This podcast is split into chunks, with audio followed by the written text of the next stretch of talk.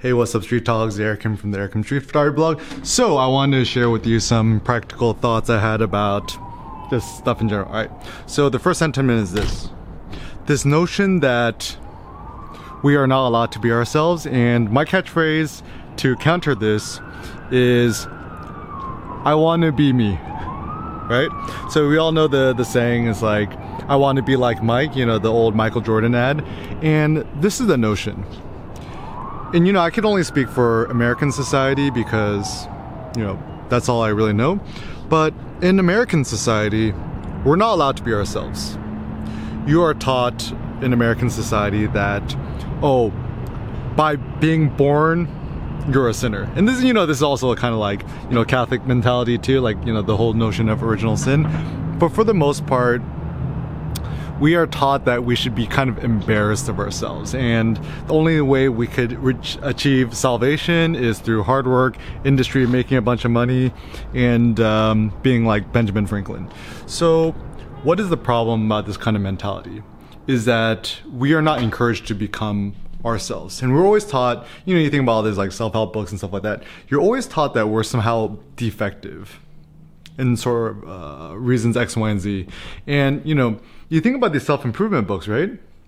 It infers that you are not perfect already and therefore you have to improve on your weaknesses and you know by reading this book or watching this ted talk we will teach you how to become more virtuous and more worthy of love or admiration whatever like that but the problem is how come no one ever encourages us to be ourselves right this is like i think it's actually really important that we have pride in ourselves we love ourselves we you know, we have some sort of level of vanity where we actually do admire ourselves. And this is where I feel that American society is very confusing because on one hand, you're taught to be, you know, you say, oh, you know, be an individual, be yourself, be great, da, da, da. but so much of it still is kind of like, but you have to be humble. You can't brag too much, you know. It's like gotta be like, you know, humble bragging is okay. You gotta be low key. You can't be aggressive, but passive aggression is is okay. And I also think that to be yourself is always it always implies some sort of social risk. And everyone obviously wants to show that they're different they're unique and they want to gain some sort of like social ascendancy. But the only like okay way to do this in american society is to purchase things which differentiate you and also link you to other people. So for example um, you know i kind of grew up with like kind of more like hip-hop culture sneaker culture whatever.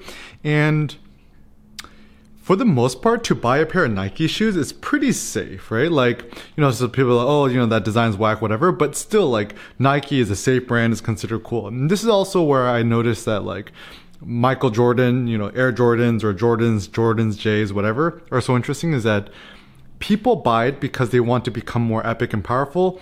And they're essentially using the name of Michael Jordan as a crutch in order to uh, achieve this. And this is also something else I realized too is that you know everyone wants some sort of like prestige or feel like their name is a little bit higher. So you know harvard is currently the the top university institution probably in the world. And i did some research on it and it was actually named after a dude named john harvard who was like one of the first benefactors of the university. And i think he was like a minister or something. I'm not i'm not sure. But it was so funny because i didn't actually realize that harvard was a human being was just a dude's last name. I always thought it was like a tree or something. But all these people who want to be affiliated with Harvard, you're essentially piggybacking off somebody else's name, and rather than kind of trying to build up your own name. And so, you know, I've I've said this in the past is that the best name for you to promote or the best brand for you to build is your own name, your first and last name, and you don't need to piggyback off of other people's brand or success or whatever is that if the goal is for you to become more of you, why would you need to augment your own self esteem, like saying, oh, you know, I'm affiliated with Harvard or X, Y, and Z? Or, you know, if you really was confident in yourself, your fashion, why would you buy brand name goods that prominently display the logo? And this is actually why I've never liked brands, is that brands tend generally tend to have the ridiculously high markup just to show that you have the brand. But it's like it's essentially it's the easy way for you to look kind of cool or whatever by somehow like fitting in because you know one cannot refute the fact that you own a fancy brand but at the same time it signals some sort of insecurity that you have yourself is that oh in order to be considered legitimate i need to piggyback off this brand rather than essentially piggybacking off yourself. And so the basic notion i want to encourage us to think is i want to be me i want to become more me. I want to become less of other people. I want to not really care so much about like what other people are. And and you know not to be ashamed of yourself because like you know some people oh you know like and I, I'll use myself for particular examples that like oh you know Eric you're so bad because you know you cut people off or you're too into yourself or you're so vain da, da, da. and there there people are essentially saying how dare you be you? You must be somebody else. And why does my personality and character upset other people? Because it's contrary to their own personal ideals themselves. And it's fine because like you know everyone's allowed to have their own personality or, or morals or ideals.